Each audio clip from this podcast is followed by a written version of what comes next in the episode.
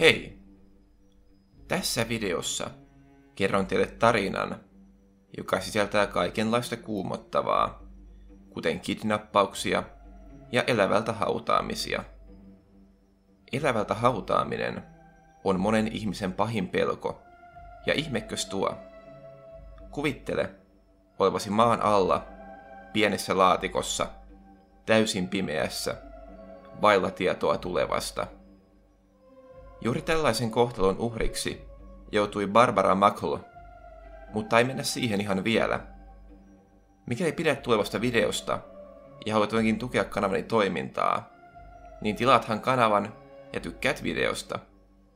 Tämä auttaa kanavani valtavasti. Sitten ei muuta kuin laittakaa valot pois ja nauttikaa tarinasta. Barbara Muckle syntyi vuonna 1948 Floridassa.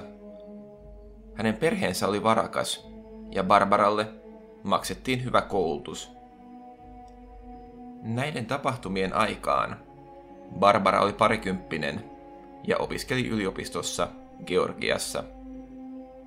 Yliopiston lukuvuosi oli lopuillaan ja pian alkaisi joululoma. Tyypillisesti suuri määrä tenttejä odotti kuitenkin opiskelijoita ennen loman alkua, joten Barbaralla riitti stressiä. Tämän lisäksi hän sairastui vielä vähän ennen joulua vakavaan influenssaan, ja hän oli hetken aikaa aivan vuodepotilaana.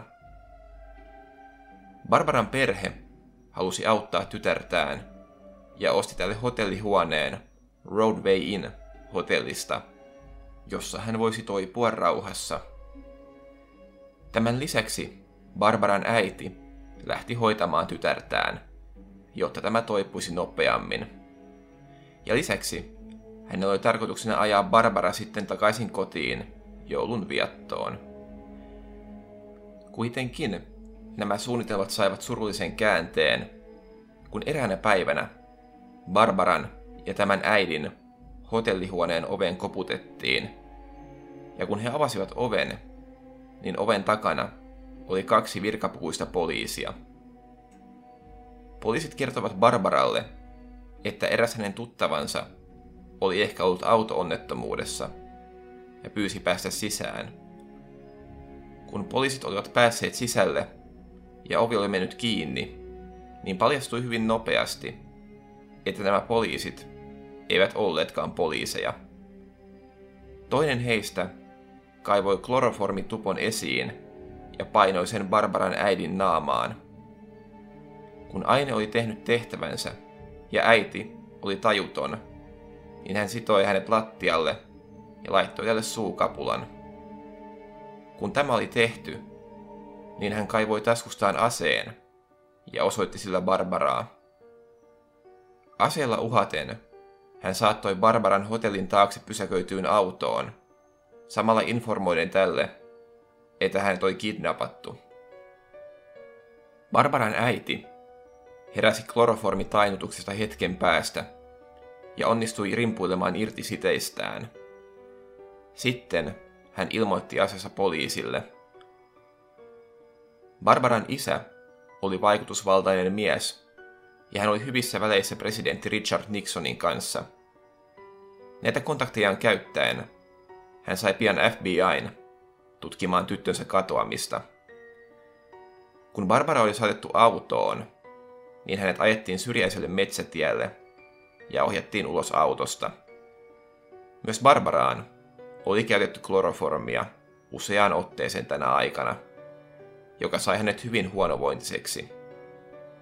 Huonovointinen Barbara saatettiin metsään, jossa häntä odotti kamala näky.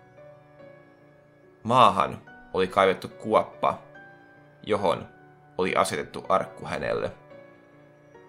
Miehet pakottivat hänet aseella uhaten arkkuun, sulkivat kannen ja alkoivat hautaamaan häntä.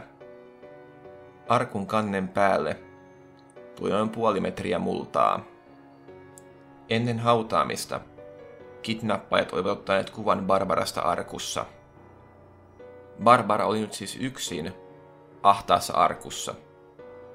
Sinne oli asennettu ilmastointi jottei happi loppuisi. Lisäksi siellä oli huopa, pieni valo ja vettä ja ruokaa noin viikoksi. On vaikea edes kuvitella sitä ahdistavuutta, joka tällaisessa tilanteessa seuraa. Tämän jälkeen kidnappajat lähettivät Barbaran perheelle kirjeen, jossa he selittivät, että heidän tyttärensä oli kidnappattu ja haudattu elävältä. Kirjeeseen oli liitetty arkussa otettu kuva Barbarasta, jossa hän piteli kylttiä, että hänet oli kidnappattu. Kirjeessä oli lunnas vaatimus, jossa pyydettiin puolen miljoonan dollarin lunnaita Barbarasta. Lisäksi siinä kerrottiin, että Barbaralla olisi elintarvikkeita noin viikoksi. Puoli miljoonaa dollaria siihen aikaan vastaisi noin muutamaa miljoonaa dollaria nykyrahassa. Barbaran isä halusi vain tyttärensä takaisin ja päätti, että hän maksaa vaaditut lunnaat. Hän seurasi kirjeen ohjeita ja jätti lunnasrahat sovittuun paikkaan, josta kidnappajat hakivat ne.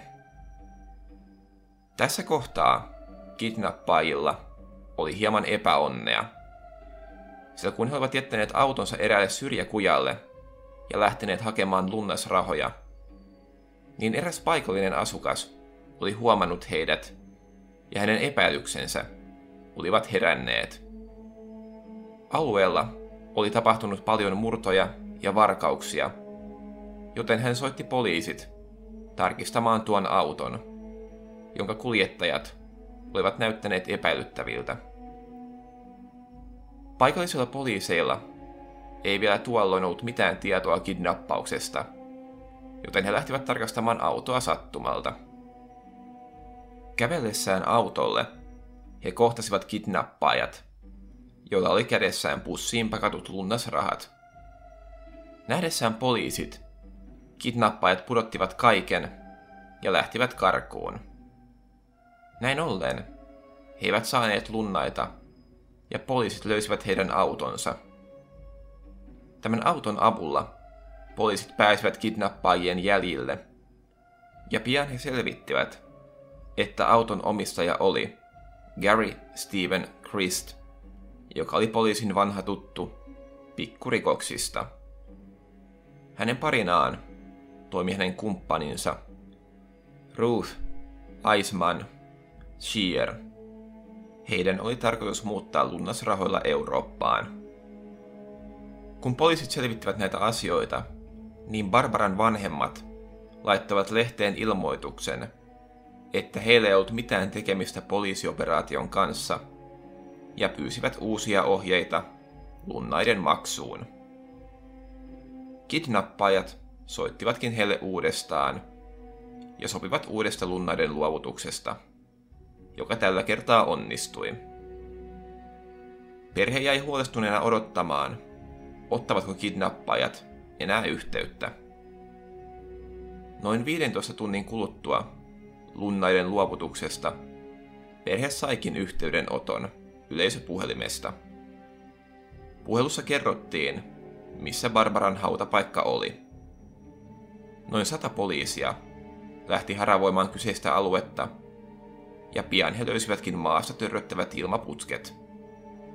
He saivat pian kaivettua puoli metriä multaa pois arkun päältä ja vapauttivat Barbaran.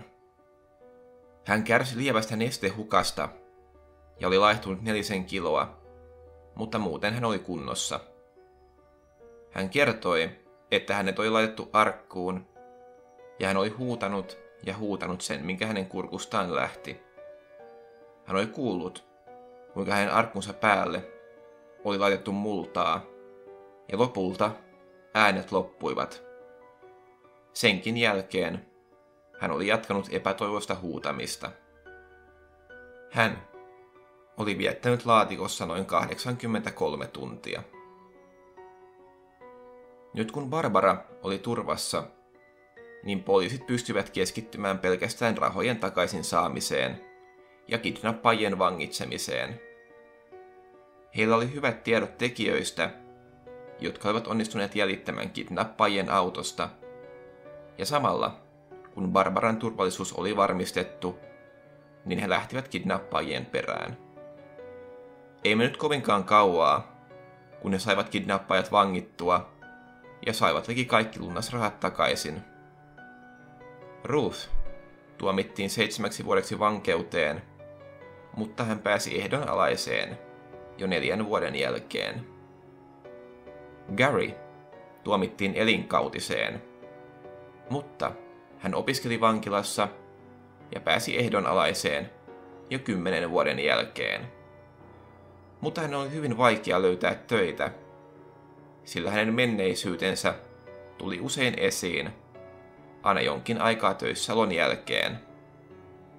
Tämä ajoi Garin takaisin rikoksien pariin, ja lopulta hänet saatiin uudestaan kiinni salakuljettamisesta.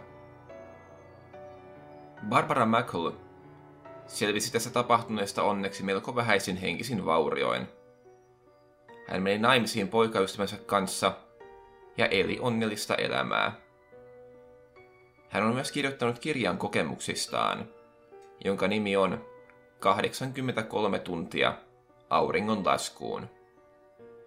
Siinä hän avaa kokemuksiaan arkussa ja kertoo, että hän oli aina varma pelastumisestaan. Ajatus joulun vietosta perheen kanssa kuulemma antoi hänelle voimaa selviytyä koettelemuksestaan. Muuten hän on kommentoinut tapahtumaa julkisesti hyvin vähän.